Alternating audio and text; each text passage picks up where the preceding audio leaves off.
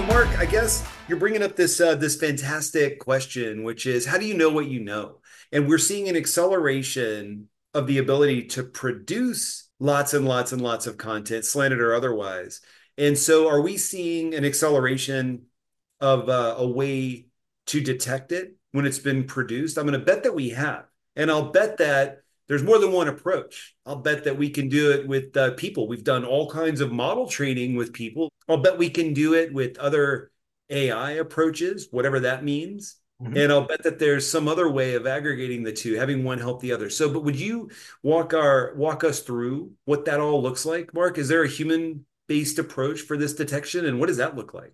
Well, well, listen, you're absolutely right. Um, kind of in the in the earlier days, of various AI technologies, of which, by the way, we are in the early days of some new newer forms of AI.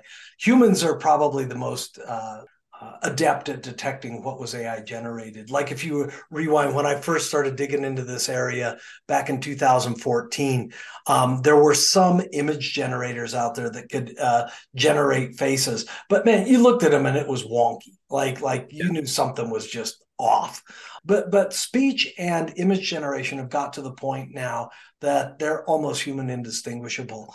There's just there's just no human labor force that's going to set aside and go through it and start classifying. You know that this is AI generated, this is human generated. Oh, this is something in between.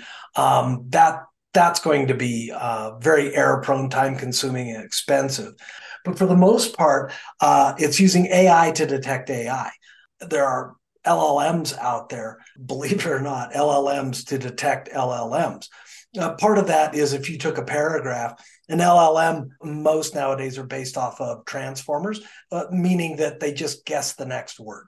So if I mm-hmm. said Mary had a little probably lamb statistically is going to be up there. Hand grenade is probably going to be a little lower on the list. You can take a statistical look at the distribution of words and kind of say, wow, isn't that interesting? This paragraph always picks the number one, two, or three next most likely word.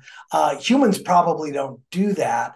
Um, that efficiently and with that narrow of a distribution. So I'm I'm picking that this was generated by AI, but there kind of is a hybrid, as you mentioned, in between, which is that by actually taking human feedback human human feedback is very very nuanced.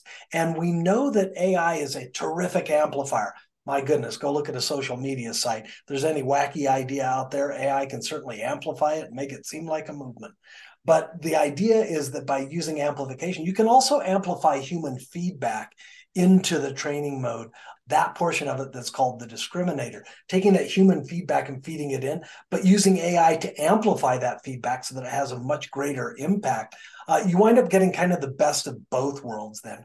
So the idea here is that you'll go ahead and have a bunch of known samples. You generate a, a bunch of known artifacts. Humans will go through that and give corrective feedback. Uh, you'll have another tool that amplifies that and feeds that back in the training cycle. That kind of uh, approach where uh, humans plus AI detecting. Today, that's probably the most accurate. There's even a term for it. It's called reinforcement learning with human feedback, RLHF. If you guys are an acronym uh, fan, there's one for you. You throw that out the next time you're you're at a Thanksgiving dinner.